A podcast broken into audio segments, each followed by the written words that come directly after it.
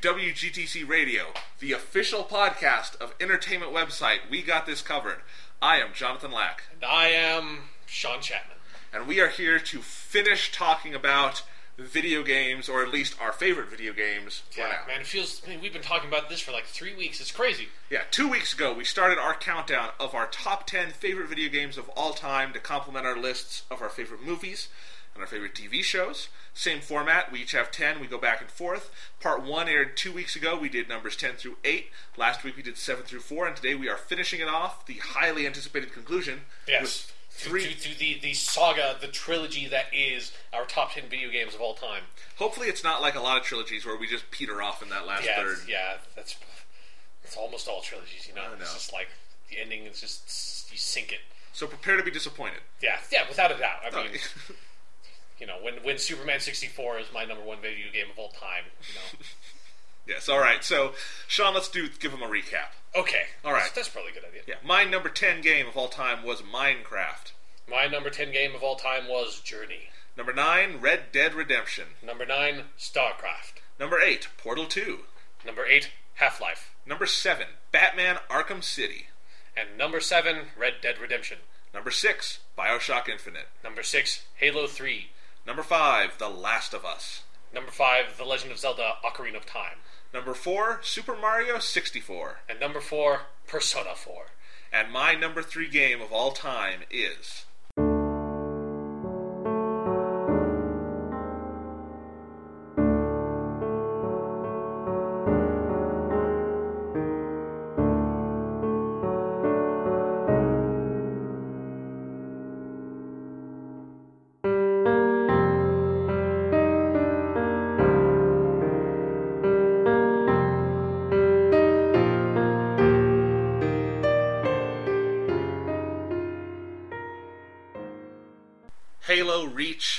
Number 4, or my number 3 favorite game of all time. Fuck that up already. I fucked that up already. But anyway, in any case, Sean talked a lot last time. His number 6 favorite game, I believe, was Halo 3. Yes. And you talked a lot about what the Halo series means to you and whatnot, and how you went about picking your favorite Yeah. Halo game.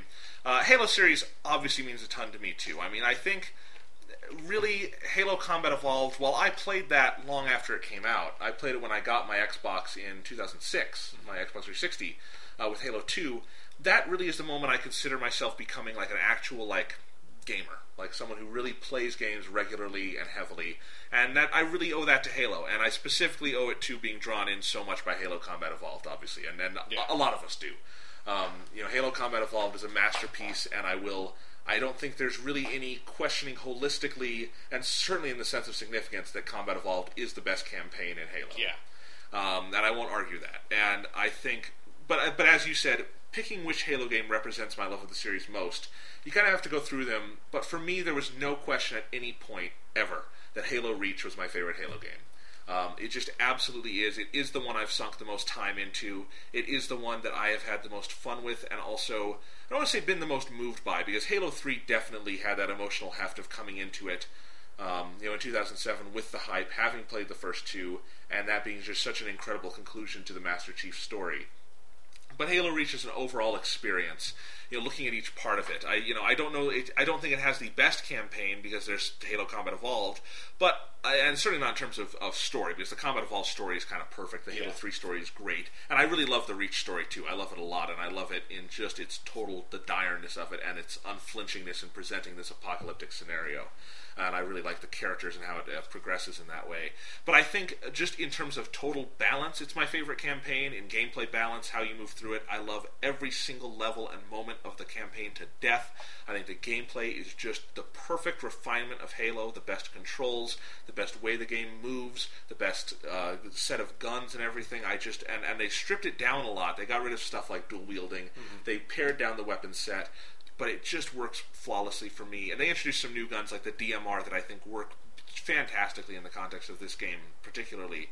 Um, I just that campaign I have played to completion at least four times that I can remember. There might be more. I've played it twice on heroic, once in co-op, once solo, and twice legendary, once in hero, once in solo, one in co-op. Um, So I've played at least four times, and I love it all the time. And I've played each level. I've probably played it through to completion, Yeah. just on order several more times than that, because I've played those levels for challenges and stuff so many times, and they never get old to me. I really think it doesn't do. You know, Halo Three does this very special thing where every level is like a different event. You know, Yeah. like they're very, very distinct. Halo Reach does not necessarily do that because the locations and environments, you know, you're all on Reach. It, it all the, the, the environments look fairly similar. There's multiple city levels, for instance, but each level s- still, for me, has this very clear weight and meaning within the story. Very clear different delineations between how you play one level versus the next in terms of mm-hmm. what happens in those levels. And not just that, I feel like every encounter is really engaging, really compelling all the way through. I just think that campaign as a piece of gameplay to me is just nigh flawless and one of my and my favorite video game challenge ever. I it is such a hard game on Legendary, It but to, on but it's Legendary. it's a fair challenge, and I'm frustrated when I play it on Legendary, and it took me a long time to complete, and I would have to like go do something else for another couple days and come back to it. But man, when you get through it, it is so rewarding. The challenge always feels fair because it to me it's the best realization of that Halo idea where you know you have an encounter. You have the tools you need to complete it, but you can approach it however you want, and there is no right way to do most Halo encounters. Yeah. It's whatever works best for you, and I think Halo Reach personifies that over and over again to me just beautifully. Like I remember the last the, the last thing you do in Reach is you get up on the big gun and you shoot down the ships. Yeah. But before that, you have to get up to that gun, and you have to get through this warehouse, and Yeah, that there's is like four or five elite zealots in there. yeah. yeah. and that to me is the hardest part in the whole game because you it's not just that the, the difficulty of the challenge. It's that at that point you are not just worn down. You have nothing left. You have no ammo. You've got just you've got very little and that is so, that was so frustrating. It took me hours to beat but man did I have fun and man was it rewarding. And then you get some just emotionally crushing cutscenes to end the game and one of the best post credits things ever in a video game. And then on the multiplayer side I really think again you got to look at it as an, as an overall package because it's not just that it's got multiplayer now and I feel the best version of the Halo multiplayer. It's got my favorite multiplayer maps behind Halo 2 and then you've got the Forge creation tool that has been improved from Halo 3 you've got the theater tool also improved from Halo 3 It's, Fire- it's like the same from Halo Three. Actually, Yes, it's a- that's true. I think it's actually a little bit worse because you can't do uh, online party viewing in the. Oh, theater. I didn't know that. Yeah. I never tried that. Okay, in any case, you know, still a great theater mode. Um, you've got the firefight uh, mode, which uh, I will always have a soft spot in my heart for ODST because that is so fucking tough in ODST, and Yeah. I have so many fun memories of playing ODST. You can make it just like that if you want in Reach, um, but it's got firefight is such a versatile gameplay element here, and there's so many great maps for it, and it's just a really fun thing to do. You can go online, you can do it with friends locally, you know, whatever you want. So it's got so many things to do. It is endlessly customizable. It takes the idea from Halo 3 of total user customability to an even further level with the amount of stuff you can do in the in the custom games and in the custom firefights and and the forge mode and, and it made such great use over the over the last couple of years of updating the maps online with new forge maps people were always making cool stuff some of the maps i know best are forge maps that they put in there at one point or another like on swat i mean hmm. swat ultimately was you would play on maybe sword base and a couple others and then mostly it was forge maps Yeah. at a certain point in its life. So I really love it. I just feel like, as an overall package, Halo Reach is just perfect to me. I have literally no complaints with it. I can't single out a single area that is not just so totally refined. It felt like Bungie just really took everything they learned from the last three games and ODST and just made the best sort of closing statement they could on this series. It is just the perfect swan song for it. And, and you know, kind of my problem with Halo 4 is Halo 4 is fantastic, I don't want Yeah. to take anything away from Halo 4, but you're kind of at that point, if you go further than Halo Reach, to me, you're messing with perfection. And I thought a lot of things in Halo 4, while good and really great, are not up to the level of Halo Reach for me. I thought Halo Reach, for instance, was a better balance between the progression system, but still sort of the traditional style of Halo gameplay, where it had some of the modern elements of you have a leveling system, you have EXP, and it's really fun and engaging, and you get to do stuff with it. I love the customability of your own Spartan, and that that even carries into campaign. But at the same time, the general style of Halo gameplay is not hugely changed by that leveling system and the progression and whatnot. And I like it in Halo 4. I like it just fine. I think they did a fantastic job with it. I like it even better than the way they do it in, you know, the Call of Duty games that it clearly Yeah. hails from. But for me, Halo Reach is the ultimate Halo experience. I've played it more than any other Halo game. I'm not entirely sure why that is because Halo 3 has been out longer, but I guess Reach just Reach hooked me and I don't want to say in a way that Halo 3 didn't, because Halo 3 hooked me and I played it a ton. As you said, we came out our first year of high school. Yeah. So we played it all through high school. But Reach, I guess, I, I got better at Halo over the years, I should say. Um, and I guess Reach was just a came at a moment in my life where I was open to playing a lot more Halo, and I loved it. I played it in college a ton that first year in, in the dorms, and um, I, I just love Halo Reach, and I could go into all the different facets of it. And particularly, I think the campaign is, is worth talking about, and it's it's it's wonderful. But uh, and certainly doing a campaign this good without having that pre-existing emotional attachment to the characters that benefited Halo Two and 3 um, but I love Halo Reach, so it is my favorite of the Halo series games um, and probably always will be, and and my third favorite game of all time. I, I debated where I would put this because it is, in a sense, standing in for the entire Halo series. Yeah. Um, but I also wanted to rank it as you know its own game, and putting it at number three feels right to me, as both as a, a testament to what I love about Halo and to just the sheer perfection of this game as an overall package in my mind. So, All right then. those are my thoughts on Halo Reach. Do you want do you want to have the Halo Three versus Halo Reach argument? I mean, Do we- do we- I do you wanna really, do that I feel like it just down? comes down to preference. Uh, I should also say before I finish on Reach, I really love the graphics of Reach. I think Bungie's art design is just impeccable always, and I think as technology got better and better, they were able to realize it more and more over the years. And then Marty O'Donnell's score, he really didn't go back to any of the themes he used Yeah, before, like but he wrote a, th- a score that is. I think Halo Three is his best score overall. I like I like his ODST score the best. Oh, that's a great score! I forgot he did that. Yeah. Yeah, because the, ODST score is so different. Yeah, yeah, it's got like the whole like sort of like horn like brass Yeah. vibe to it. ODST is probably the best, but Halo Reach is still. I mean, the, the clip we played you there, that's a, just a crushing piece of music. And he does that throughout. I mean, if anybody drives the tone of Halo Reach, it's Marty O'Donnell and the music he composed for it. So, Yeah. really just a fantastic game. Love it. So, you don't like Halo Reach, apparently. I, it's not that I don't like it. I just don't think it's it's as good as Halo Three. I think it's one of the.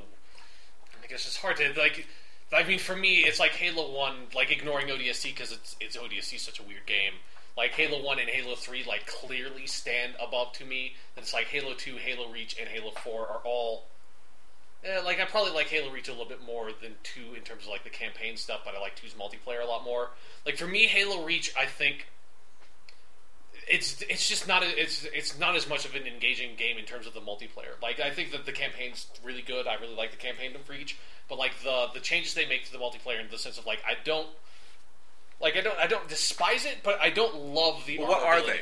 Uh, the like the sprint and like like particularly sprint, armor lock, and uh, jetpack in a big way really break the flow of maps and the combat to me in a way that's like I don't love. I also don't like I don't f- love really any of the maps from Reach. Like I don't thinking about them, I can't like think of any one that like stands out to me as being like a really memorable, fun map that I had a lot of fun on.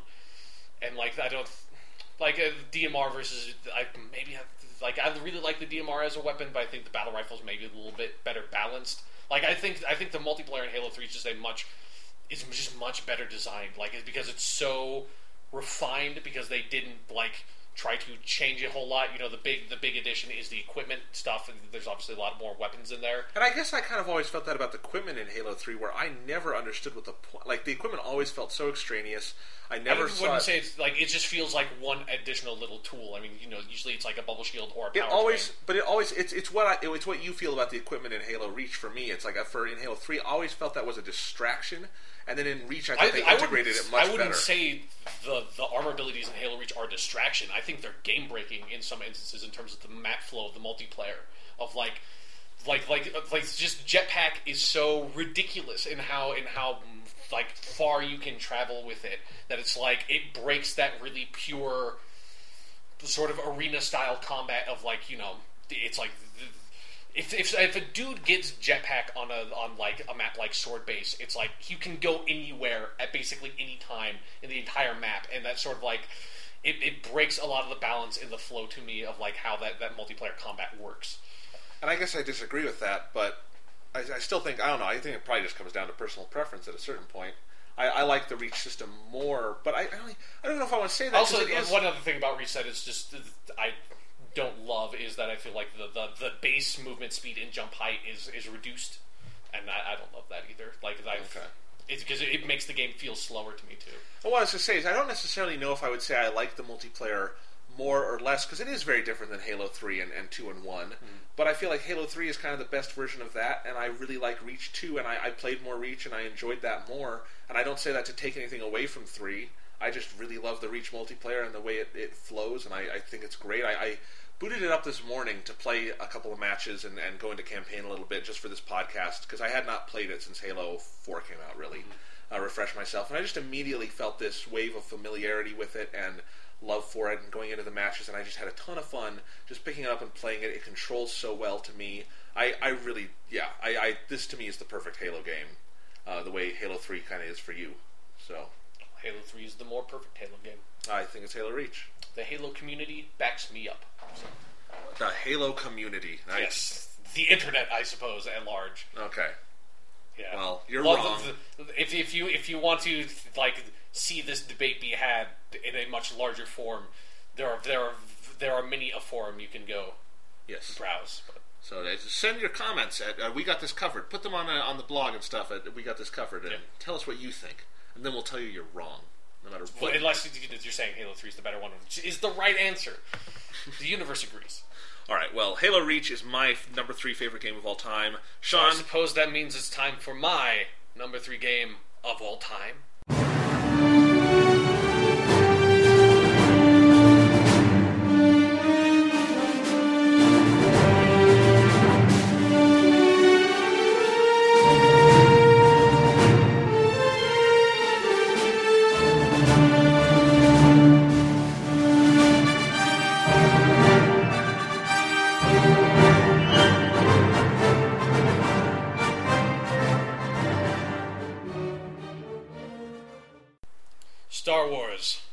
Knights of the Old Republic, made by BioWare for the Xbox and the personal computer. it's it's interesting because this was in years past when we made a list very much like this one, but very much unlike this one.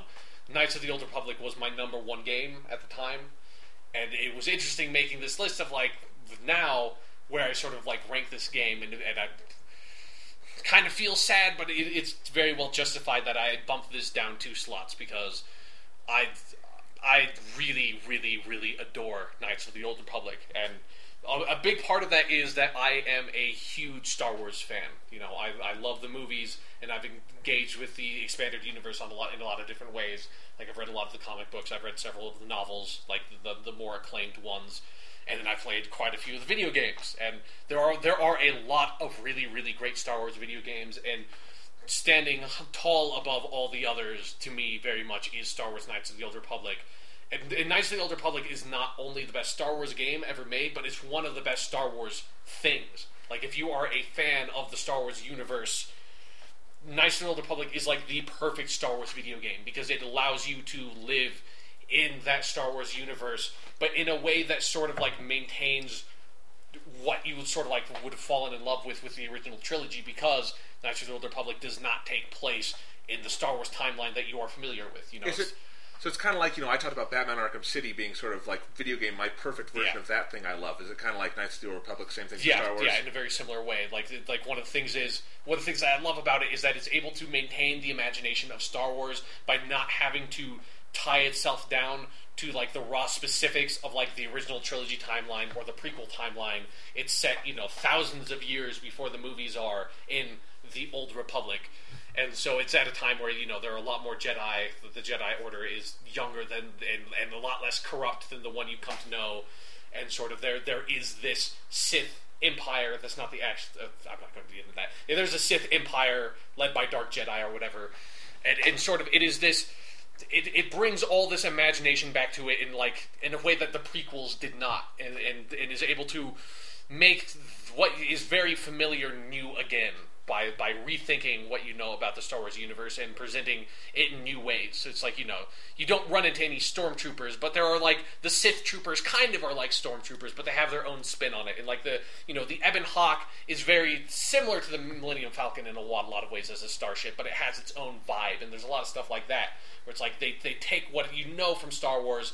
It's like they make it new again. They make it imaginative. They it's like they mix Bioware made Star Wars their own with Knights of the Old Republic, and so as a Star Wars fan, that experience is sort of unparalleled because you get to, you know, live out this this fantasy you have when you watch the movies of like being this roguish Jedi or whatever, like bopping across the galaxy, saving the universe, fighting the forces of evil. I would just be evil if I played it. Yes, and that is that is an option. And oh my god, can you be fucking evil in this game? Like I should say, when like I've I played I got this game when it came out on the Xbox, and I have played it to completion four times, which is no small feat because it's a pretty long goddamn game. And but I've started the game like a billion goddamn times. Like I've made so many characters because I really my favorite section of the game is the uh, sort of like the opening eight hours or so of like being on Taris, and then you go to Dantooine and become a Jedi, and that that part of it is my favorite part of the game. But it's like when I went through the first time I played it, I made a guy who was kind of evil. He was a little more on the dark side because I was just a kid when I played it, and it's like the dark side's all cool and stuff. And then when I played it through a second time, when when I played it through the second time is when I really really fell in love with the game, and I played it as as a, a Jedi proper, and then I played as a Jedi proper, but like a different kind of character, where I played a, a, female character that also specialized in force powers instead. And then I played through it again and decided it's like I'm going to be evil again because it's like the because the first time I played it, I also half-assed the evil part. And so like I played through as evil, and it's like that is a hard.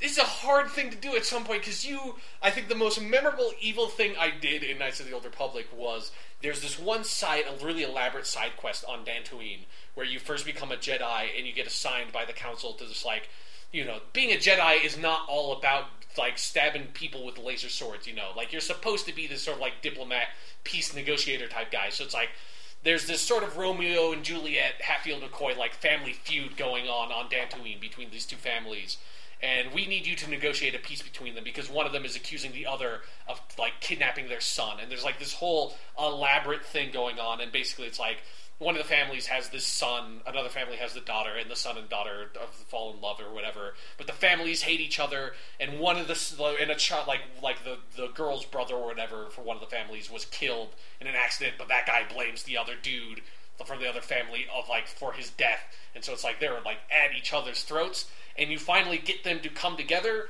by like like you just sort of like are meant to encourage like the the two lovers to run away, like that's the good side.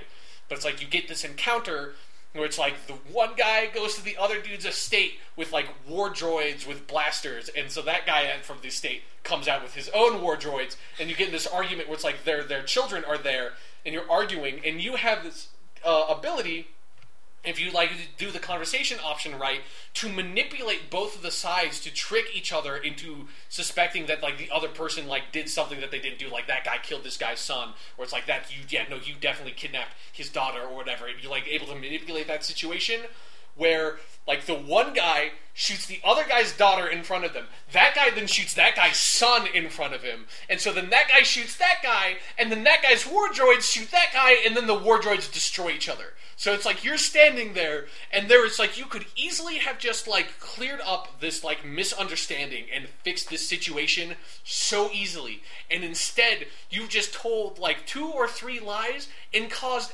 everybody in this family to just kill each other and the goddamn droids to kill each other too. So it's just like a bloodbath. Everyone is dead.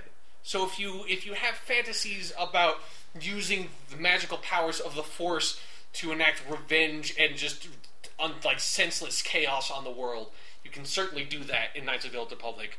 Or you can not be a complete monster, which I was in that instance, and and actually play as the, the Jedi side, which I think the story is just a lot better because it's like if you play as on the Jedi side, there's like this sort of like theme of redemption that comes out naturally from the story. That's very interesting. That like depending on the way you play the game, the themes very much change.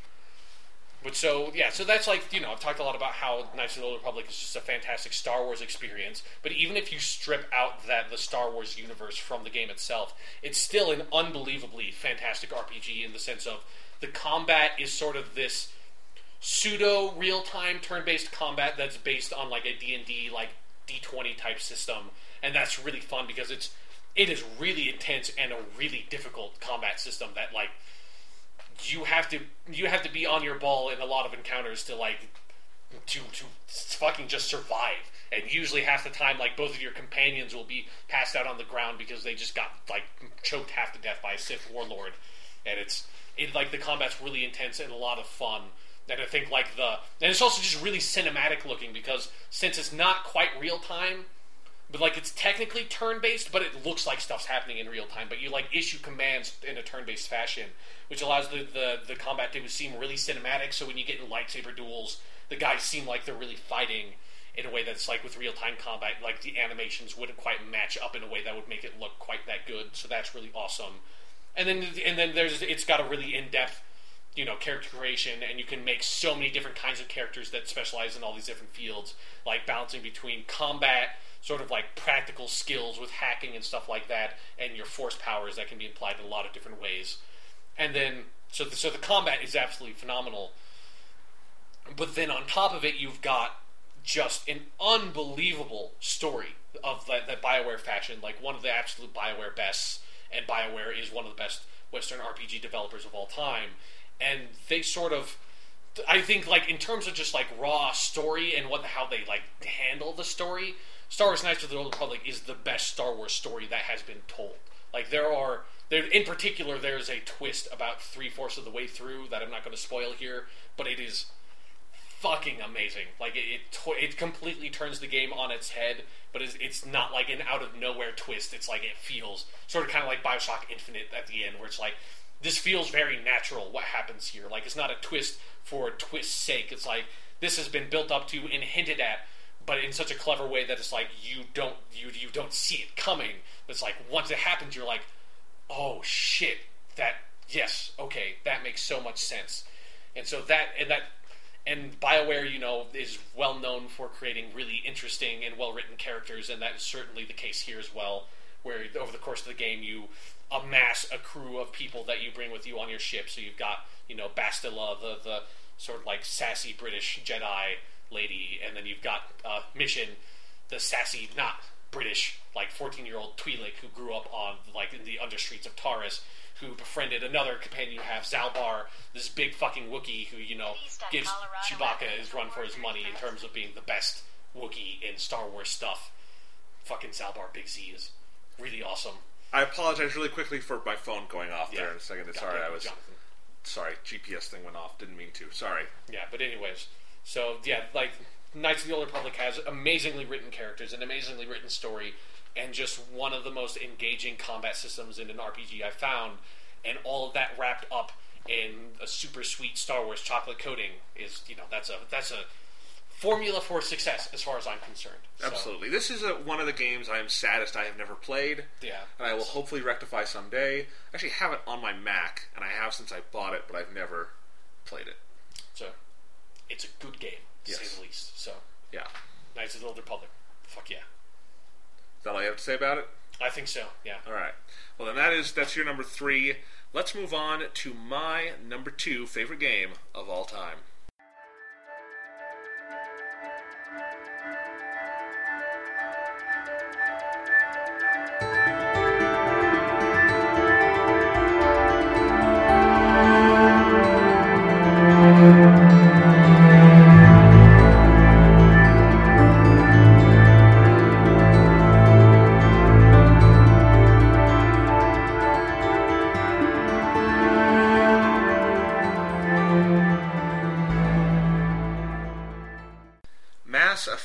2, also by BioWare, Yep. for the Xbox 360 and PlayStation 3 PC. and PC, is my second favorite game of all time, easily. I want to say right now, these last two games on the list fell into place immediately. There was no question at any point what my top two were. Very easy, and these are actually both games I wound up getting to this year, even though they were not games that came out this year. Yeah. So, Mass Effect 2, I, I should say right now, I have not finished the Mass Effect trilogy, and I this is another one I, I really wish I could have finished it in time for this podcast. Um, was not was not able to. I just have not gotten around to playing three. I sort of I finished two, and I did one and two basically as a marathon. Those two, and I love them both just to death. And then I was going to play three. Started three, and I don't want to say I got burned out, but it was like I felt like I probably should have taken a small break between those or something Yeah. because three is not three looks a little different. Obviously, you know each game plays a little differently than Yeah. the last, and I probably just should have. I probably marathoned too much Mass Effect at once because you know when these games came out, they came out over a period of years, um, and so I just wound up playing another game for a while. Um, and I'll get back to three eventually, and I'll play it. and I'll probably play all these games over and over again. But in any case, that does not at all affect my love for Mass Effect 2, nor should it. Yeah. Mass Effect 2 is just such an incredible game. And I think what you'll see for these last two titles, sort of the, the same basic judging system I've always had, is that characters and characterization are the most important things to me in storytelling. And, and nothing makes me love a story more than great character work. And these last two games on my list are sort of pure exercises in character study through video games. And Mass Effect 2, you know, I love Mass Effect 1. That is a phenomenal game, I feel like. I don't even have the same problems with it a lot of people do, where I know the combat is technically kind of clunky, but I like it a lot, and I, I know it's improved in Mass Effect 2, but I still love Mass Effect 1, and I think it's great. But Mass Effect 2, what makes that such a masterpiece for me is that it is this ingeniously simple setup. Yeah. Which is Commander Shepard. Well, it starts off just crazy. Mass Effect Yeah, 2. I want to say right off the bat, has one of the most batshit insane game Yeah. openings ever Oh my god. where you're just you think it's just gonna you- you're on the Normandy, the characters are and you're like, oh, we're just gonna see them go on a mission or something, right? No, the Normandy gets fucked. It gets Yeah, no kidding. it gets bent over the table and fucked, and it gets blown to shit and And you get fucking spaced. fixed. Yes, Oh man. and then Mass Effect Two. In fact, I think you're like floating away. Yeah, and the you're title floating comes up. away, and then the title comes up around like the planet that you're kind of floating towards. Yeah, and you're like, oh, that's what kind of game this Yes. is. It's a And game then where you die in the first five minutes. Yes, and so that first hour, Totally. That first hour is so disorienting because you're getting used to this new world and new status quo. And really, what that's all in service towards is we've got a new villain this time around. They're con- they're connected to the Reapers. Yeah. they're col- the collectors. They're coming, and you need to build a team to go on a suicide mission to stop them. Hmm. And that's the story. That's it. There are some twists and turns in terms of what you have to do to stop them, but otherwise, what Mass Effect 2 is, is you building a team, getting to know that team, and getting them loyal to the point where they will die for you. Although you don't want them to die for you. Yeah. And that is so bold in its simplicity, you know? Like, I have to wonder what the discussions were at BioWare where they sat down and said, Mass Effect 2 is going to be 100% about characters. And that we're going to be that bold in making it, you know, that is our game. Yeah. And at that point, the, the player really has total control over the pace, over how you play it, over everything. And it is just, the characters are so, so fantastic. I love absolutely every one of them. And, you know, the, of all the new ones, my favorite is Mordin because Mordin sings you Gilbert and Sullivan. Yeah. If you talk to him enough, I, I love Mordin. I think he's great, but I love all the new characters. I think they're just so fantastic. You know, you've got just super badass people like Thane, who are really also very, very complex. Yeah. Um, it's just uh, you've got the the the uh, new um, version of Wrex. Grunt. Grunt, Krogan. sorry, Krogan. I haven't played the game in a while, so I'm forgetting some of the race names. But yeah, uh, and you meet some of the, your old friends along the way, you know. And I know this is DLC, Lair of the Shadow Broker, Yeah. but I, I lump it all in. Yeah, yeah. And obviously, you know, you've got some great stuff with Liara in the DLC and whatnot. Um, and then you've got the returning characters who are all made more compelling than ever before. Like, you know, Garrus is an awesome character in one. You really like him as your friend. But in two, God. holy yeah. shit, Archangel. You- Yeah, and it's it's one of the best character like reintroductions ever. maybe my Garrus comes back. maybe my favorite I can think of because you know you're you're going through your dossiers and I was sort of resigned to the fact early on that okay I'm probably gonna have an all new team this time around and maybe I'll see Garrus sometime Yeah. but I wasn't thinking I sure as hell wasn't expecting Garrus would just be one of my dossiers Yeah, yeah. You you expected that it's like you would know Garrus is coming when Garrus is coming. yeah and then it's Archangel and Garrus comes in and he's got scars and he's Yeah, he's fucking. He's fighting like these three basically like mafia families on this Yeah. planet that he's all harassed to the point where they are all putting aside their differences just to try to kill him. Yeah. And so, you know, Garrus is so great in this game, and you can fuck him if you're a female Shepard. I should say I play as Fem Shep, and yeah, you can romance Garrus, and that's such a funny subplot. But everything's great. I mean, the, some of the best parts of Mass Effect 2 are you're just you get back to the Normandy after a mission, and you make the rounds and talk to everyone, and there's such joy in that, and Yeah. getting to know these characters. And you know, the most important character in terms of character study is you, is Shepard, because that's the character you have total control of. And that is what is so brilliant about the general BioWare strategy of game design, but especially Mass Effect, and, and to a really high degree to me, Mass Effect 2, because this character is at such a crossroads here. Um, is that you have total control over how this character is developed and what you want this character to be, and you have such a close connection.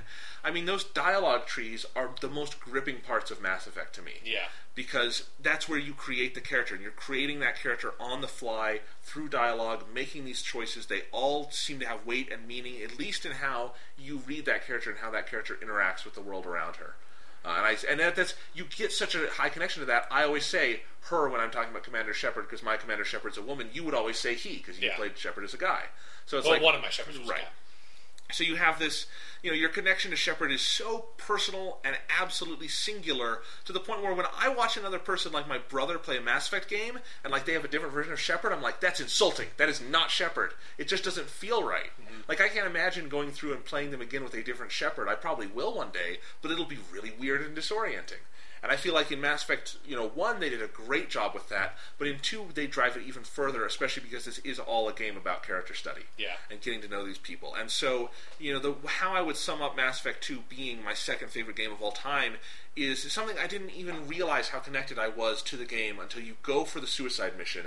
And the level of emotional investment I had going into that mission was something I had never felt in a game before. I don't know if I'd ever felt that in a story before. Yeah. Like the closest you could come to that is TV, like a long, like multi-season TV show where they get to a climax or something. But here in Mass Effect 2, it's I've spent 30 hours playing with these people. I mean, I fucking 100% in Mass. Effect. I did everything I could in Mass Yeah. Effect 2. I had I bought every piece of DLC. I was just playing everything, and I think I was close to level capped when I got to the uh, the suicide mission. Yeah. But you go on that suicide mission, and tensions are just so high because you're you're ready to die, but you don't want any of these people to die. And that suicide mission is just such a fantastic climax. Did And- anyone die when you did it? I don't remember. Um, I guess I must have done something wrong before because um, Kasumi died on the way there. Like in terms of what I actually had control over during the suicide mission, no. No, but you mean like it- like during the like after you go through the Omega Four relay? Yeah, she died. Yeah. And when you said on the way there, I was just like, it just sounded like it's like okay, guys, we're going to the Omega Four relay, and we're going to we're going to take this fight to the collectors. Okay, everybody, let's get out here before we hop through. Where is Kasumi? She OD'd on cocaine in the bathroom. God, shit, God damn it. And I always felt bad that Kasumi died. I felt really bad because, for one, I love the DLC where you get Kasumi. Yeah. It's just this great caper. It's like a caper flick in Mass Effect. Yeah. And then, but Kasumi, like, she's only she comes aboard because you know you think she she can help and she's risking her life, but she has no inherent reason she needs Yeah. to come. And then she dies before you even get there. For you, she did. Yeah. So I don't know how that how that set of circumstances arises, but yeah, that's what happened I for me. but- Uh, in any case, so mm, yeah, and Mass Effect Two again, like Mass Effect Two, just tells this one you know simple story with all this character work so perfectly that I will get around to playing three eventually, but I don't necessarily get to the end of it, and it has kind of the cliffhangery thing where the Reapers Yeah, yeah. It doesn't have like.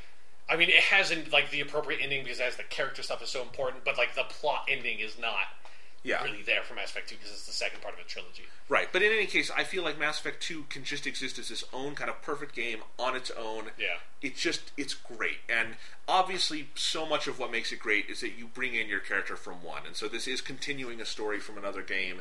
And it's like, I just had never seen anything like that before, that importing a character where I loved Mass Effect 1, I had such a high connection, and then I'm playing a whole new game, but there's my character, just as I made her. And now she's got badass scars and you know I'm still continuing to develop this character.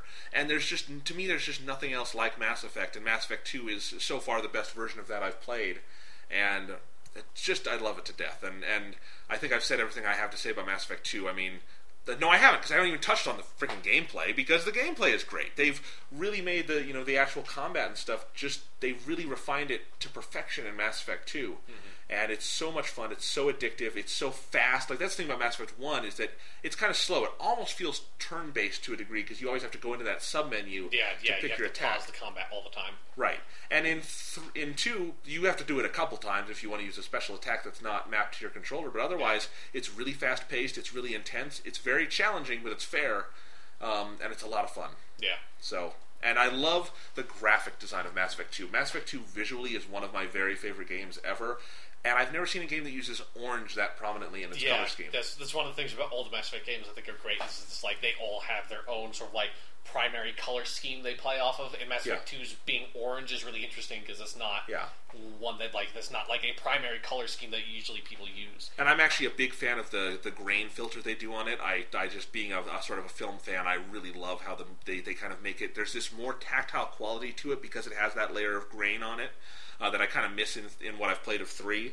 Um, and I think they toned it down enough from one because it was probably overbearing in one. Yeah, it was it was pretty overbearing in one. But in two, it's like just the perfect amount, and it makes every graphic just pop that much more to me, and it just looks great. So, and tremendous voice acting throughout. Obviously, Yeah. also, um, it's it's such a great game. Easily my second favorite game of all time. Love Mass Effect Two. Play it if you haven't. Obviously, play Mass Effect One first. Yeah, yeah. That's my number two. Sean, you want to talk about your number two? I think I will talk about my number two favorite video game of all time.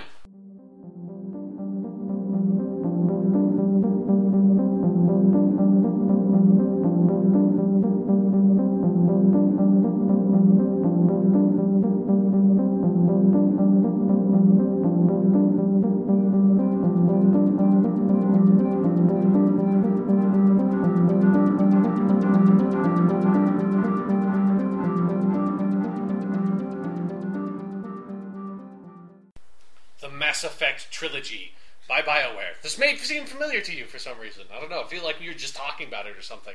Yeah, so my number two favorite game is, is just Mass Effect Two. Your number two is all three of them combined. Yes. Which, Cheater. which no, it, they were released all together as a retail product earlier this year. So fuck you, Mass Effect trilogy counts. And it was actually something I had to think a lot about of like how I was going to handle this one specifically because I think it counts. It's yeah, easy. yeah. Because like I personally justify it as that like it is all one story and in a very like even like mechanical gameplay sense because you do carry your same Shepard all through all through the games. And even between two and three, your level take carries over Yeah, and yeah. stuff. And and and like where it really sealed the deal for me was like was with Mass Effect 2 and Mass Effect 3 is where it would come down to which one is the best game. But it was like if I'm just considering it completely on its own, on its own merits, ignoring that any other games even exist, Mass Effect 2 is the best game in the Mass Effect franchise.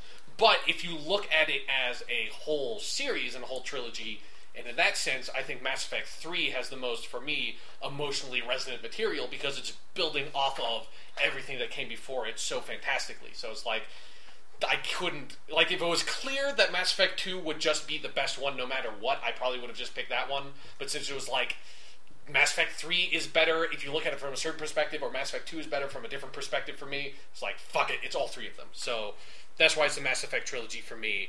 And for me, I have a very different experience with these games than you do because I I played them when you came out, where when they came out, whereas you sort of like played one and two like way after they came out, sort of like together back to back. And obviously, I was a huge fan of Knights of the Old Republic, the last Bioware. Well, okay, there oh, there was another one, but they're like the for me the last Bioware RPG I had played, and it was like, what are these guys going to do next? Like, we've got new consoles. Xbox 360, like, what is this going to be? They've been advertising, you know, they're making a whole new fucking IP. It's going to be like sci fi space shit. It's like Mass Effect. It seems awesome. And honestly, when it first came out and the first time I played it, I was kind of disappointed in Mass Effect 1. And it was like, it was still a really good game, but it, I couldn't feel the magic in it the way like something like Knights of the Old Republic hit me. I was like, and I didn't know why. And it was like I played it once. And I was like, well, it was good, but I like didn't fall in love with it. And then like a year later, you know, we got sort of like Mass Effect Two was on the horizon. I was like, I'm going to replay Mass Effect One, but I'm, I want to do it. But I'm going to make a new character this time because I didn't have a huge attachment to my first commander Shepard, who sort of was kind of renegade and kind of paragon, like he wasn't a really good guy or a really bad guy. So then my second time around, instead of Gordon Shepard, I made James T. Shepard, who, in, in honor of Captain Kirk. And I'm this Shepard. I was like, I'm going to do what I did with Knights of the Old Republic. Where it's like when I really fell in love with Knights of the Old Republic, I played just like super kind of Boy Scouty, like light side stuff. And I, that's really appropriate for Star Wars Knights of the Old Republic because it's a Star Wars game, and Star Wars game like Star Wars is such a morally simplistic universe. Where Mass Effect has a lot of shades of gray, and so that's why I didn't approach it that way initially. And I was like, I'm just gonna fuck it. I'm just gonna go full on Paragon. It's like come hell or high water, no matter what, I'm gonna be Paragon. Like in fucking everything. And for, for a weird reason, that kind of blew open the game and like really made me engage with it because I ended up playing a character that was very different from myself and made very different decisions than I would normally make. And that forced me to role play the game in a very real sense. And it was one of the earliest times I really role played and like felt that role playing because it's not like you know I love Knights of the Old Republic, but when you look at it now, and most RPGs now like that, when you when you're and you're trying to like look at it from like the definition of that term, a role playing game, sort of how it relates to something like Dungeons and Dragons, where like the great role playing game. You realize like Knights of the Old Republic is so simplistic because you can, you have such a limited option and all the options are not particularly fleshed out in how you behave your character. You know, like, and it's, you've got like in dialogue responses, you've got like this one text sentence that you pick that's not like voice acted or anything because it's like the thought at the time was that would break immersion too much, and a lot of people still believe that, and that's a fine opinion to have. But then when I like sort of engaged Mass Effect in a way that was like, I'm not going to make Shepard be me. I'm going to make Shepard Shepard that's when I saw the the beauty and the magic behind their decision to have like this dialogue wheel that was like you're going to pick like this vague what the response more or less is like, and then Shepard is going to respond in his or her own way, like elaborate on what your like vague sort of dialogue choice is, and like voice act that in like sort of Shepard becomes their own character. And so if you if you let Shepard be his or her own character, and and instead of like just trying to make Shepard a vessel for yourself, I think the game becomes so much more magical because it's like, okay, now I have to play this character. Like I this character is not just me, like this is Shepard and I have to become Shepard. I have to get into this Shepard mindset. Like I have to and that sort of opens up all the stuff behind the character of like trying for me to try to justify and explain why Shepard is acting the way he's acting. Like, why would this person be this paragon? But like my Shepard, you know, that you can pick a backstory, and he has like my Shepard had like the most tragic backstory you could have. He was like the sole survivor, like you know, live was born on an off-Earth colony where it's like that was like a terrible place to live. So he has this terrible background, and it was like at a certain point, I was like my Shepard is such a people pleaser at a certain point of like no matter what's going on no matter who he's talking to he gives people the answers they want to hear so he can get what he needs out of them and, re- and like just click this like my Shepard's a complete fucking sociopath like he has no he, he, he can so socially manipulate people but he has no true social connection with almost anybody. And like you're able to create this character create this subtext behind the scenes and that like just felt so magical to me and that was like something i'd never really done in a game up to that point and that's sort of like a similar experience i had with red dead redemption where it's like i cut my teeth on mass effect and it's like brought those skills to bear for red dead redemption to help and, me enjoy that game a lot too and what you're saying about mass effect here that's exactly what i mean when i say you do the character study of shepard on the yeah. fly while you're making that character uh, you know, you're you're deciding who he or she will be, and you're very much you're diving into the character as you do that. And I yeah. I tend to play it not strictly Paragon or Renegade. I, I'm lean to the Renegade side, as you might imagine. Yes, because um, you're a horrible monster. But I kind of I just try to go with every choice. I'm like, in my conception of Shepard, as I understand her so far, what choice would she make here, and what choice? How would this play with the character? What should this mean for her going forward? So it's sort of like I always that's what's so fun about the dialogue trees is it's always making you think about the character yeah. and actively interpreting. Yeah. And when I was talking about Persona, you know, and I was saying like RPGs have a really significant pacing problem in that like their primary mechanic being combat usually does not have like there's nothing intrinsically narrative about the combat in most RPGs and so that's it's really contrary to where all the focus in an RPG goes to, which is the narrative and the characters and the story and that aspect of it. And so Mass Effect turns dialogue into its own gameplay mechanic because you know the, the dialogue wheel and like the mystery, like like trying to fulfill in for yourself like who Shepard is and all that kind of stuff is so much more engaging and fascinating and, and feels so more so much more cinematic than sort of a Knights of the Old Republic style. Like you just have text responses to people and then they voice act at you. You know, it's like you these characters are having this conversation, and I can move the conversation in directions, but I am not the master of the conversation. Like it's not like I pick exactly the words that are said and then Shepard just spouts them out or something.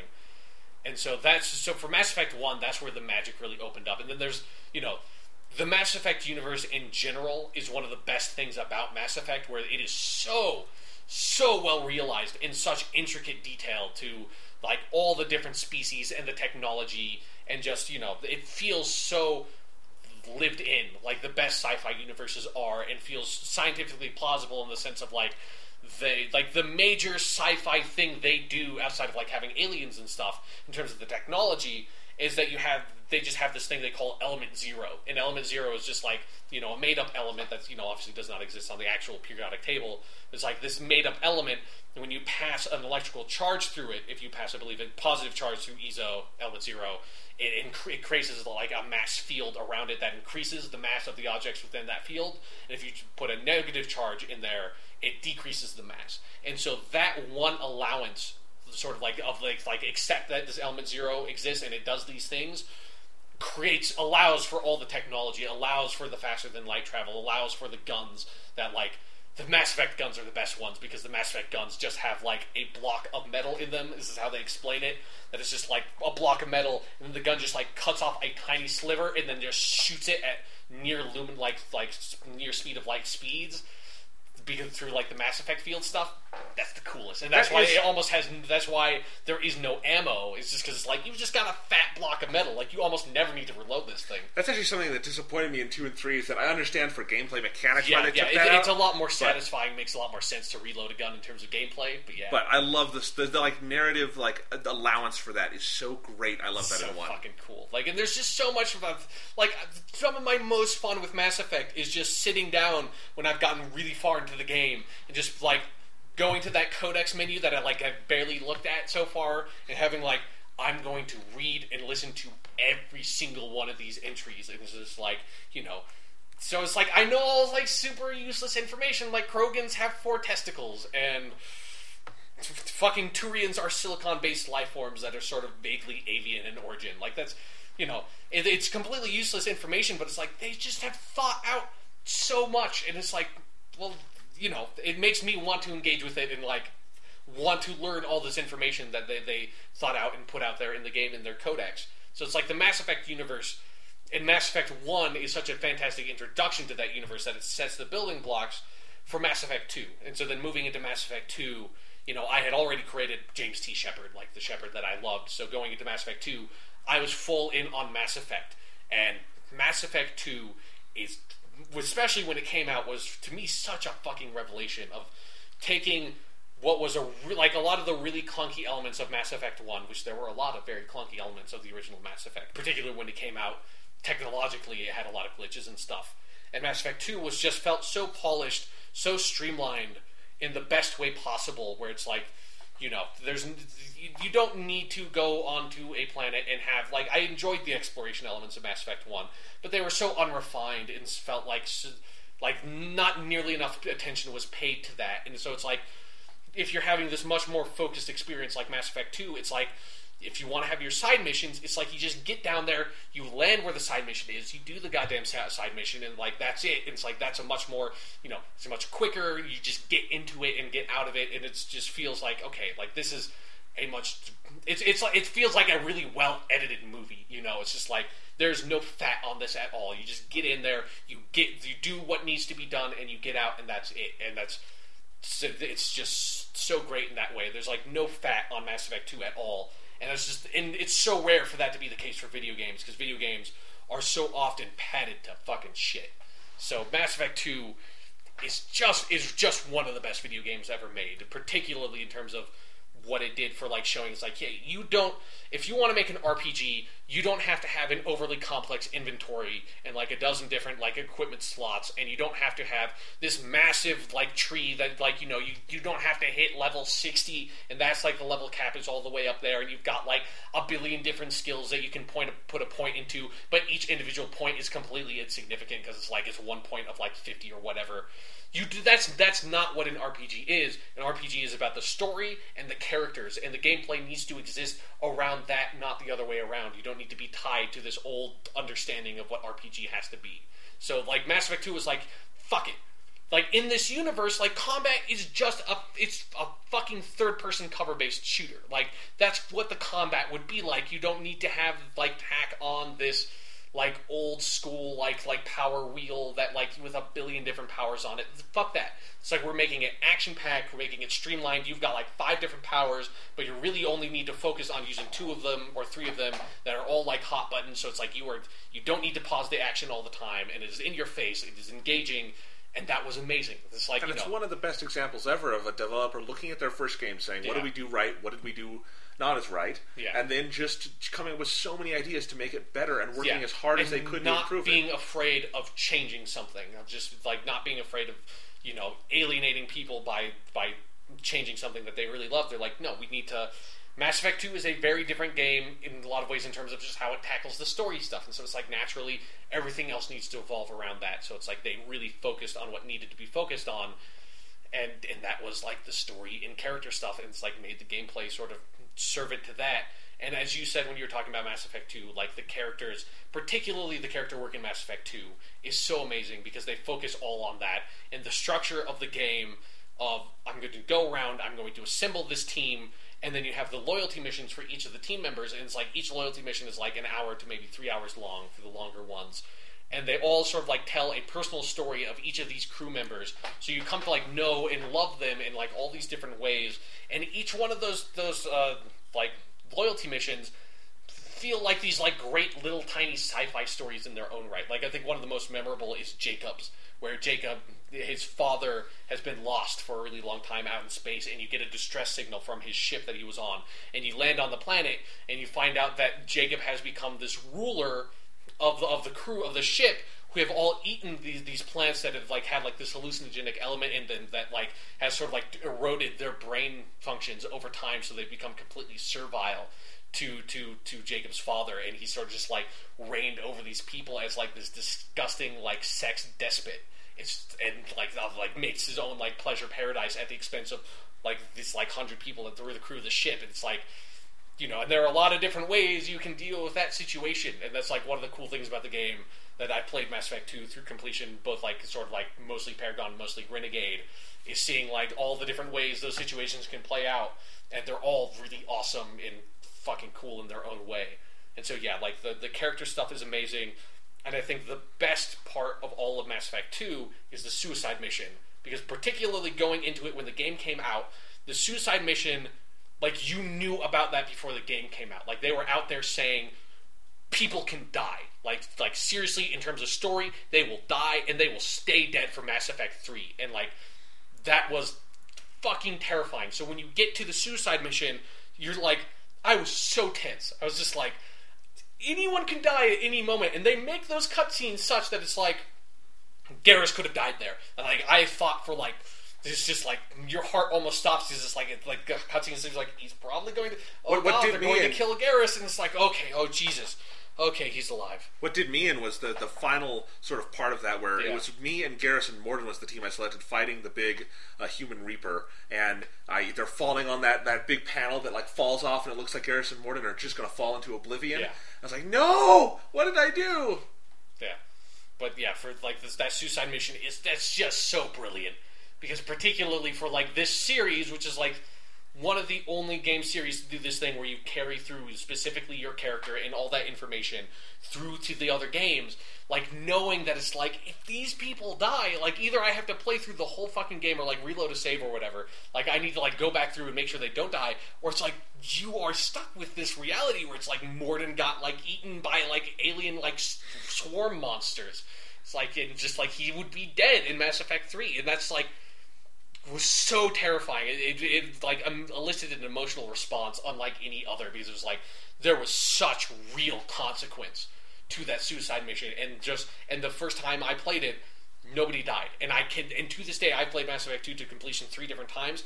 I still cannot play the suicide mission and have anyone die. Like I just like every time I get to it, I'm like. I just want to see what it's like. Like I want to, like I just want to Yeah. know. And it's like, but when it comes to the choice, it's like, I'm no, I'm not going to send. I can't send Jacob down the little tube that you send the tech people down and have him die. Like I just can't do that. I can't. I can't be that guy who just kills someone just to see it because I love all those characters so much. I could do it. Jacob's kind of, you know, he's not all that interesting.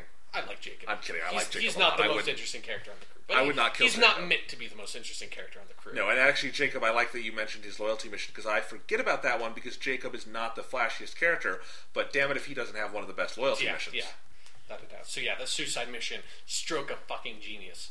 And then Mass Effect 3 comes out, and, and it's like I had such a weird experience with Mass Effect 3 because I knew we were going to be recording a podcast with it, and so I wanted, and and, and also I was a freshman in college, and so I did not have a 360 up in my dorm, and so it's like Mass Effect 3 came out. It's like I need, I need to play Mass Effect 3, so I went home where my Xbox was. And it's like for the weekend, it's like I played all of Mass Effect 3 just on that weekend. And it's like I finished it at like 4 in the morning or whatever. It's my favorite thing playing video games. Like the best video games, you finish as dawn. Like you play through the night, and it's like you finish it when like the sun's coming up. That is that is when you know you have like had a great experience with the video game. Is when that happens. And and so I did that with Mass Effect 3. Like played that fucking like marathon that motherfucker, and that is like a, just an absolutely emotionally exhaustive experience. It is. It was unbelievable for me. Like like it has elicited an emotional response only matched by one other thing that we, we will talk about at some point. But it's like that game is so powerful in how it wraps up all these storylines being built up across like like 40 hours of gameplay for for that one character. And it's like getting to this point is just like seeing all these characters. And Mass Effect 3 is so fucking dark because the game opens with the Reapers are here already they fucking have attacked Earth, basically destroyed almost all of Earth. Like like humanity is being fucked in the ass, and so is the rest of the galaxy. And so it's like you know you're fucked. Like you know you're fucked. You stand no goddamn chance f- uh, fighting against the Reapers. So you like the entire game is like you're just grasping at straws of like we need to find we need to get find something to fight back. And you know you collect your crew and you're like you're trying to like you know just get like Prothean weapons and shit and like figure out what can we do to fight against the Reapers. And it's like this desperate like hopeless struggle against the inevitable. in Mass Effect 3 is so incredible. And you know, there was a huge controversy when it came out of like most people hated the ending. Like hated it to the extent that they you know, they harassed BioWare so much that BioWare released like an extended ending DLC to like further explain what happened in the ending to Mass Effect 3. And I, I am one of the few people, the few, the proud, who I I love. Like I, it's not that I think it's an okay ending. I think the ending to Mass Effect 3 is amazing and is exactly what it needs to be. Like, and it's like it is it is such an ending to that franchise that I have not played a Mass Effect game since I finished Mass Effect 3. Like I just can't bring myself to do it because it's like it's done. Like that's story finished. Like I can't. I just can't play. Like so, I haven't played like the extended ending DLC. I haven't played it in played any of the Mass Effect 3 DLC, even though I want to play the Citadel one because I've heard that Citadel DLC, the last one they did, is absolutely amazing. But it's like I can't. I can't bring myself to go back to that universe because it's like it's it's done. Like I saw it to completion, and it's like the way it handles the themes of death and the struggle against the hopeless is is so engaging and just emotionally impactful for me. That's like I just can't do it. I can't play Mass Effect anymore because it ended so damn good for me. Yeah. I actually uh, refuse when I play Mass Effect 3. I specifically will refuse to watch it with the extended cut DLC because I just want to see what everyone Yeah. else saw. Yeah, it's like like, like And if it's man, like particularly for Mass Effect Three, there's like two different things. Like the way like because because you get so attached to to all the characters, but in particular. Tali, Liara, and Garrus, who who are like three characters that carry through through like all three games in a very significant capacity. But like well, like with the, the DLC for two for Liara, that was like because Liara was my love interest for Mass Effect One, and I mostly remained loyal to her in two.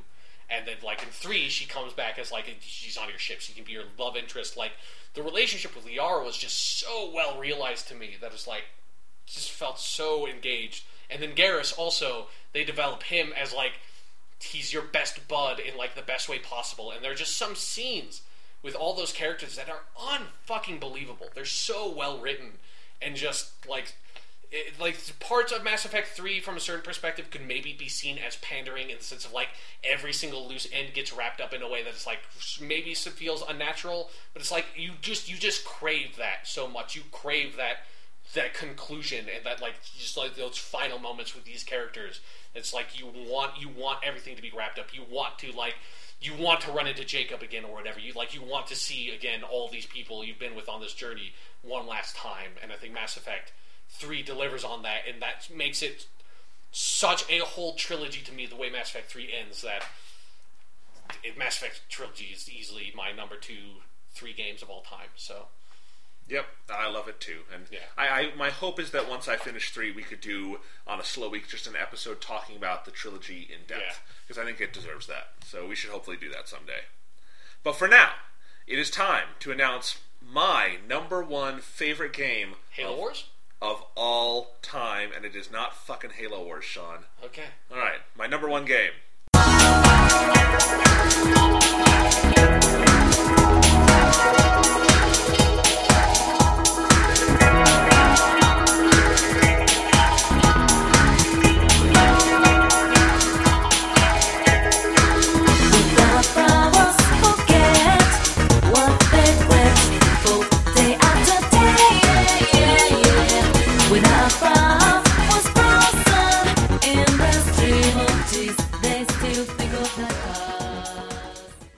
Persona 4, specifically Persona 4 The Golden, as that is the version I have played. That is the PlayStation Vita remake from 2012, which I bought a Vita to play Yeah. and then bought the game. And best purchase of my life. Best like 200 bucks I have ever fucking spent because Persona 4 is not just my favorite game, it is easily one of my favorite stories, media, experiences ever. You know, movies, TVs, games. This is in the, you know, I'm making an am- amalgamated version of all that, this is top 5. This is possibly top 3.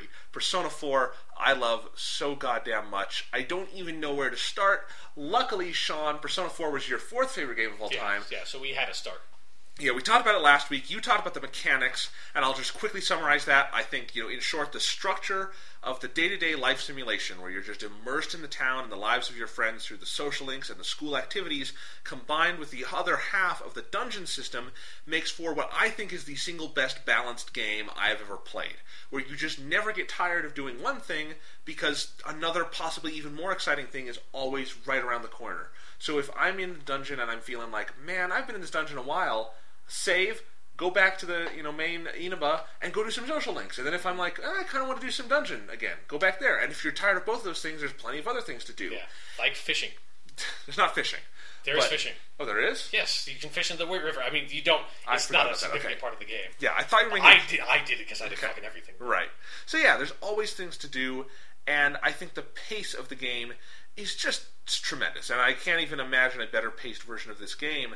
Um, I, I mean, you know, there's. I think the one pacing issue I have with Golden is that there is a bonus ending at the Yeah, end. that's lame. But And it would have been fine if they put it after the credits. The Yeah. only issue is that they did the credits after it, which is just kind of a bizarre choice. yeah, because Persona Four ends like the original Persona Four ends on such the perfect moment that it ends Yeah. on. So yeah.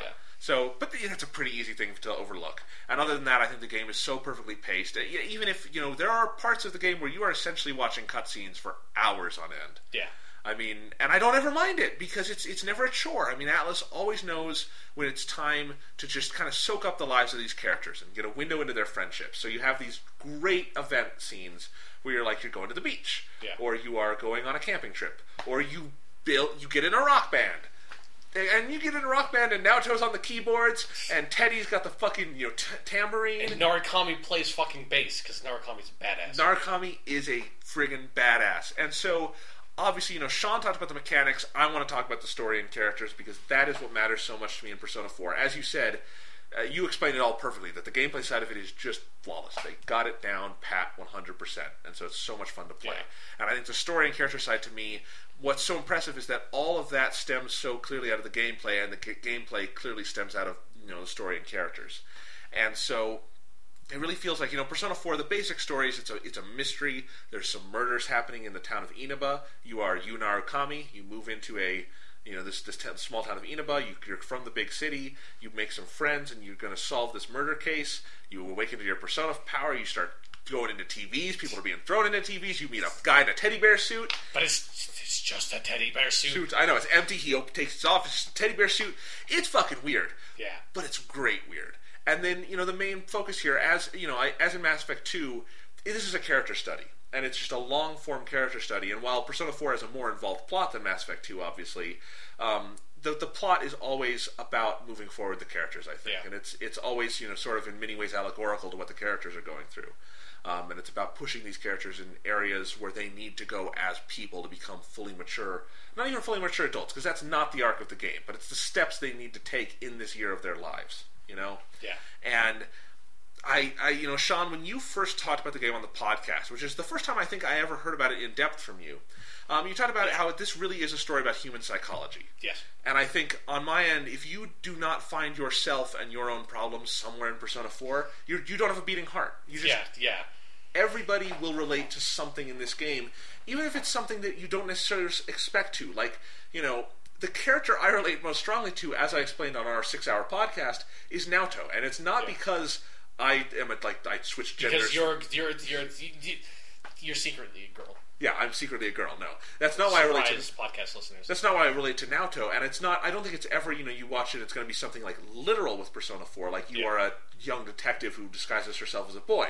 But it's that issue of you know, with Naoto, it's about making the world see what you want them to see to get what you want. yeah. And it's you know, it's it's this very sort of basic issue that they do so beautifully. And I beyond that, you know, just the basic psychological, emotional issues it raises, and it's it's just so openly raw in in dealing with that. And and when I think of Persona 4, my main memories are all the scenes, usually in social links, when the sad music comes in.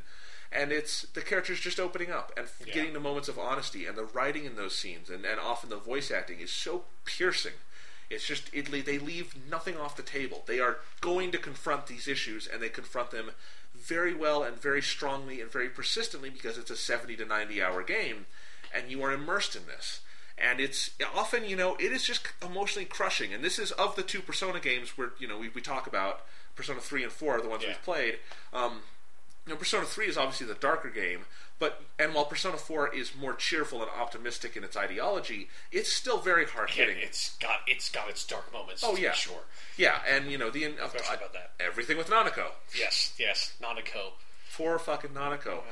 But then you know I think of that, and I think of all the beautiful moments you share with Nanako, where you do make her life better, where you and your friends cook dinner or something, mm-hmm. and you arguably make her life better because Yukiko's a terrible chef. Yeah. So is Chie. So anyway, but it's yeah, it really gets into these issues, and then beyond that, the characters are just such fantastic characters, and I love all of them. Yeah. and it's and I love what I love most of all in the sort of dungeon gameplay system is that each month, each dungeon you go through for the first half of the game at least, is you getting a new character, and the dungeon is all about while you're going through that dungeon, you're gaining a better understanding of what that character's issues are because this is a manifestation of their psyche Yeah. and the confrontations with their shadow and then the big boss fights it's the gameplay and the story are never separate in that way you Yeah. know and it, it works so well that way and I, I love all of that so much and when you get your team together and the more you get to know these characters and, and i love how everyone just becomes such great friends and all the scenes you have of just them bonding um, it, it really does feel like every you know there again as I said there are cutscenes that just kind of go on maybe for hours sometimes, but that's always rewarding because when you get to those points in the game you need to just soak up the lives of these characters and be with them and, and understand them better as a unit of friends, and uh, it's also it just got great great phenomenal music by Shoji Meguro and this these, wonderful beautiful graphics and general sense of just atmosphere. I think that's what Persona 4 nails maybe most clearly to my mind is it just doesn't feel like anything else, including Persona 3. Yeah. It is it is a world unto itself, and that atmosphere to it of Inaba and of these characters and of the general style of the game is utterly singular, and you'll never see anything else like it. And the, the time you spend with that game is so unique, and I love that about it. I think the battle system, as you said, is just so much fun. Best I've ever seen in a JRPG. Yeah, yeah, Um, definitely. and it's so creative in just filling out all the details of this world, all the little side characters and the locations. Virtually every social link is a is a just a home run. And you can't forget about how much fun the fishing mini game is. Yes, obviously. So, and you know, more than anything else for me, if I want to sum up why Persona 4 is my favorite game of all time, is it's just there's so many great memories for me. There's the memories of the first time you meet Yosuke and Chie and Yukiko, and you go into the TV for the first time. That will always stick out in my head. The memories of you know meeting Teddy and being like, "What the fuck is Teddy?" Yeah. And exploring Inaba for the first time and getting it's a very kind of small world, but the first time you see it, you know, you really get to explore it and to get to know it. And I have so many strong memories of that. And I remember whenever I think of Persona 4 Nanako saying, "Hey, big bro," every single time you come home, and just making you shed a tear Yeah. and all the memories of the different field trips and the fun, lighthearted moments, the rock band and that kind of stuff. But then the memories of the hard times I mentioned before, and all the struggles and the emotional and moral confusion, especially in the stretch of the game where you think you know the killer's identity, but you really don't, and it's just. And then so that other part where you think you know the killer's identity, right? you don't. I'm, then- I'm meaning near the end, I guess. Okay. The hospital scene. okay. Yeah.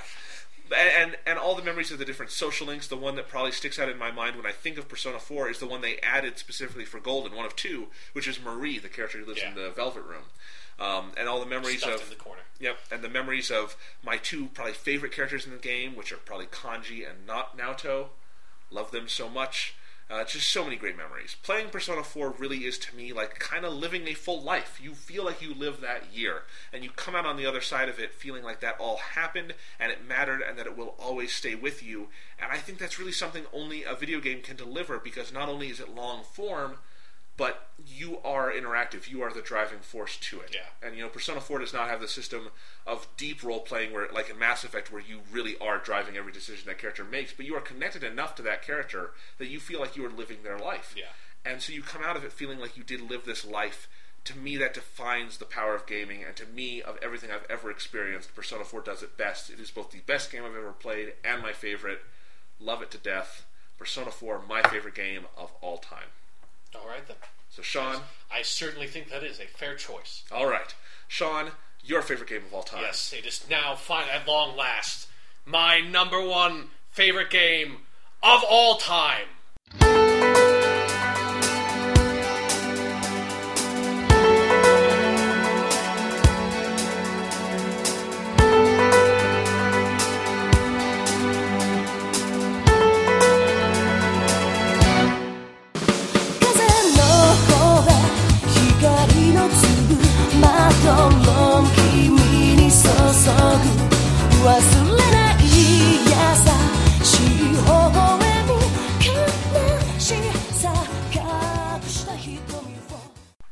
Persona 3 FES, my number one game of all time easily one of my favorite things I have ever experienced in my entire life, and it's fucking shit, dude.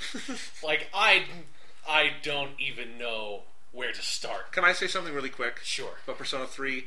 Persona 3 is a game, obviously, I played Persona 4 It's my favorite game of all time. I I have been playing Persona 3. I'm about halfway through it. Um, I'm I wanted to finish it in time for this podcast because I knew it would be either my number one or two about 10 hours into that game, and I didn't have time to finish it. It is a very long game, obviously. Yes, yes. And uh, I love Persona 3. Hopefully, I can contribute to this discussion a little bit, but um, you know, it's not on my list. It probably would be if I had finished it. It would be at number one or two. Um, just you know, it's an honorable mention because of that. But I'll let Sean go now, and because he has actually Yeah. finished the game, Yeah, and it yeah. is his favorite. So kidding. why is it your favorite game ever? um, like I said, it's a hard. It's I feel like when I first brought up because this is the first time we're really talking about Persona Three. I feel like the first time I brought up Persona Four as my number zero game of 2012. It's just like, how do you even fucking explain this thing?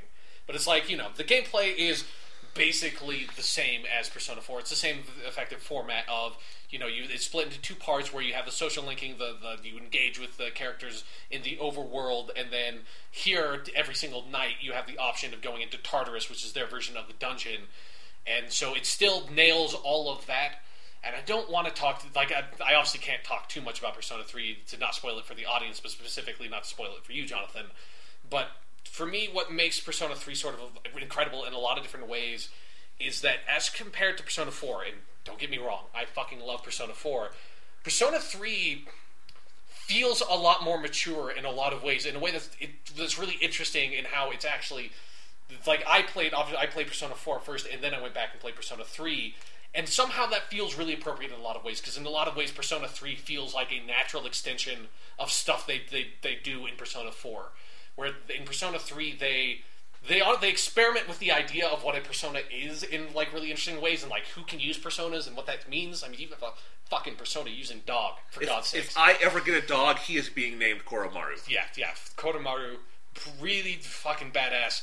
And Persona 3 has, for me, like deals with character in a way that's so sophisticated and unbelievable for a video game that, that no other video game I've ever seen accomplishes, and most other video games don't even have the opportunity because you it, Persona 3 makes leverage of the fact that this takes place over the course of a year and that you live that year effectively in real time like with these characters. And so these characters have the opportunity to feel like people like actual people with their own lives. And that's one of the things that, that feels the most distinct about persona 3 compared to persona 4 for me that, that that goes into even like the mechanical stuff that's different with persona 3 is that persona 3 makes so much effort for all the characters to the, the characters at least in your team the SEES group to feel so distinct and individual and like actual people where it's like they have their own lives. And the setup for persona 3 is effectively you you move to this town and you and you encounter in this town at midnight something happens called the dark hour where it's basically an hour that most people don't actually experience or at least they're not aware that they experience it. They sort of like they get turned into coffins. Like that's not important. They don't they don't understand that the dark hour is happening. But for some special people like your main character and the group of people you meet up with you actually live through the dark hour and during the dark hour these monsters called shadows come out and the school turns into Tartarus, this massive tower, and that's where the shadows are coming from. And the shadows sort of prey on the unsuspecting people and consume them and attack them, and are causing this uh, apathy like syndrome thing where people just become lifeless and listless and just lays around the world like for months on end, just doing nothing. And so you're sort of like thrust into this role of responsibility of you have acquired the power of persona that allows you to fight the shadows and you meet up with these other group of students that also have this power and you all go to that school and you are tasked with the with figuring out what Tartarus is, how Tartarus has come to be, what the shadows are and how you stop the shadows. And that's basically the setup for the game.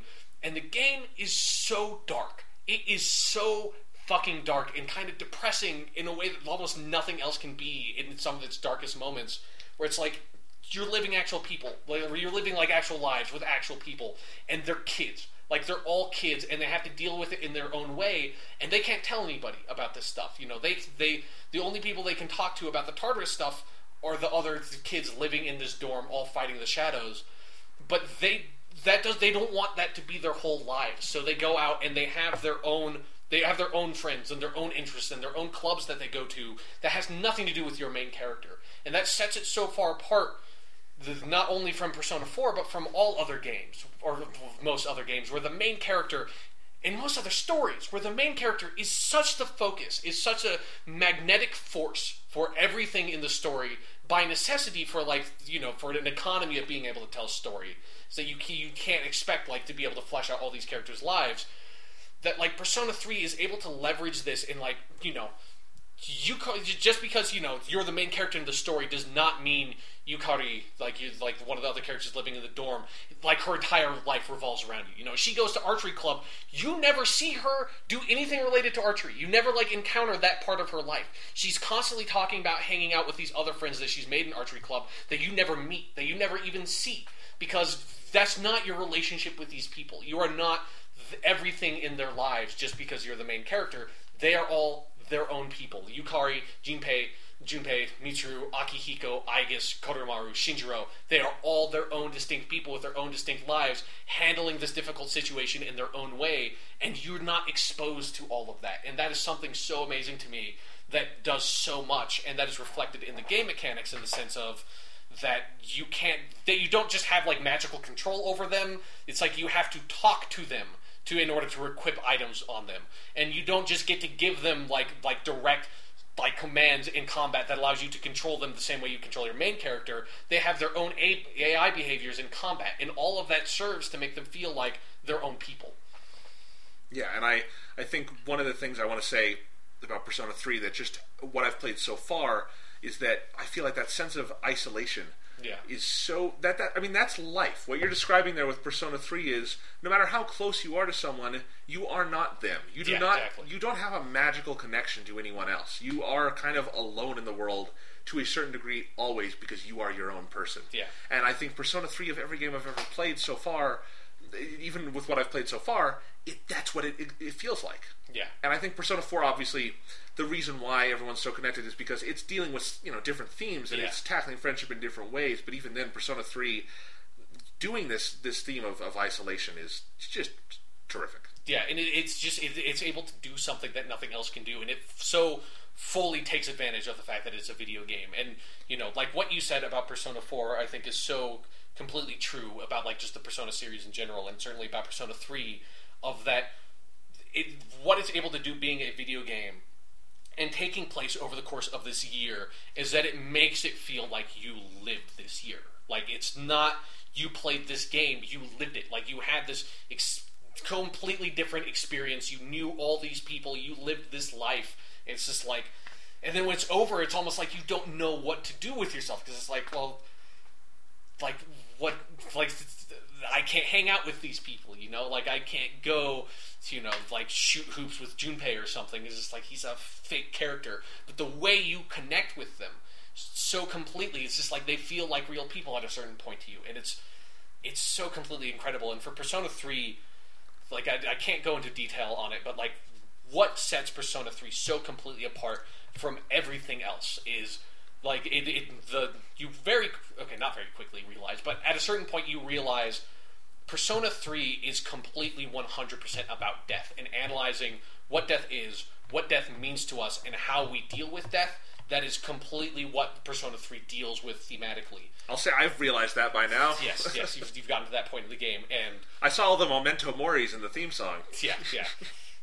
Remember, you only live once. But yeah, the it's and what the Persona 3 does, particularly when you get to January, the last month in the game, it's like something changes, and it's like everything in the game changes at that point, and you you sort of realize what the game is, what the game is doing, what the game is going for, and that whole section of just January straight to the end of the game, it just feels like it's like when I remember it. Obviously, it doesn't. It's not in terms of game time any longer than really any of the other months in the game, but it like it feels like its own fucking game. Like it feels like its own thing because it's so dense, so emotionally packed that it's like when you get to the end, Persona 3 ends on such a poignant note and such an unbelievable note that it's just like the experiences you have and the way it wraps up everything. You know, it does a similar. This is not really a spoiler. It does a similar thing that Persona Four does when you get to the end sections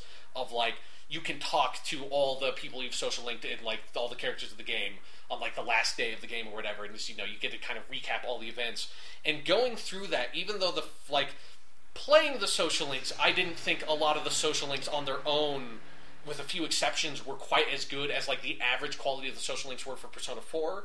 But with Persona 3, for whatever reason, like the way they framed it and the way they were handling stuff when you were wrapping up the game, and I was just going through and talking to all the people for specific reasons, it hit me so hard of just like it's just just such an emotional experience of like thinking back on this year you've spent in this game and all the stuff you've done and all the people you've encountered and it's no s- no spoiler the people you've seen die over the course of this game and like all the lives you've you've touched. And it's just like you you get this full sense of like this is what this world is.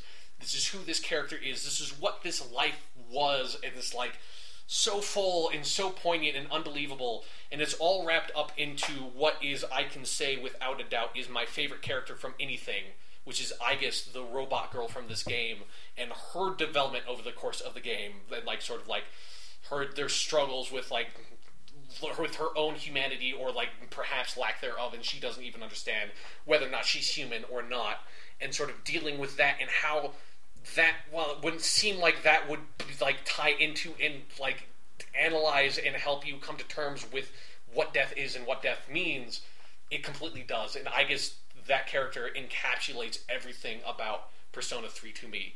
So it's like yeah persona 3 FES it's it's it's a completely unbelievable experience and i think it you know death is obviously one of the most if not the most important thing about being human is to kind of coming to terms with and understanding your mortality the fact that everything dies and like and how that how painful and horrible that is but how necessary and right it seems it has to be.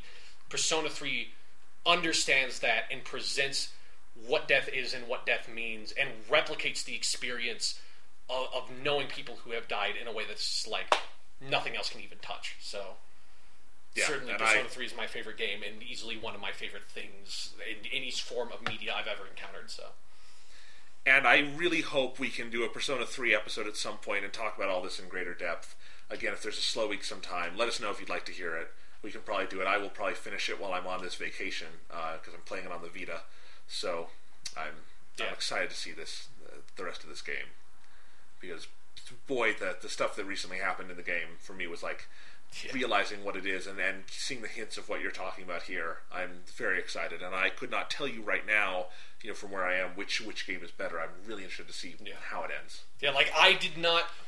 I would have told you, and I did tell you, that Persona 4 was the better game, and I would have believed that right up until like literally the very end of the game, where I'm like, okay, no, Persona 3 is better. Okay, so I'm really excited to see it. at least. All right, so those are our top ten games. You want to give them a quick recap, Sean? I, yes, I think they deserve it. All right.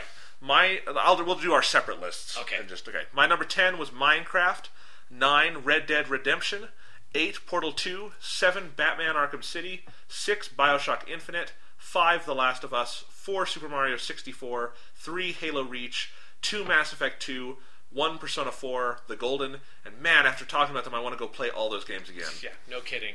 And my list is at number 10, Journey. At number 9, StarCraft.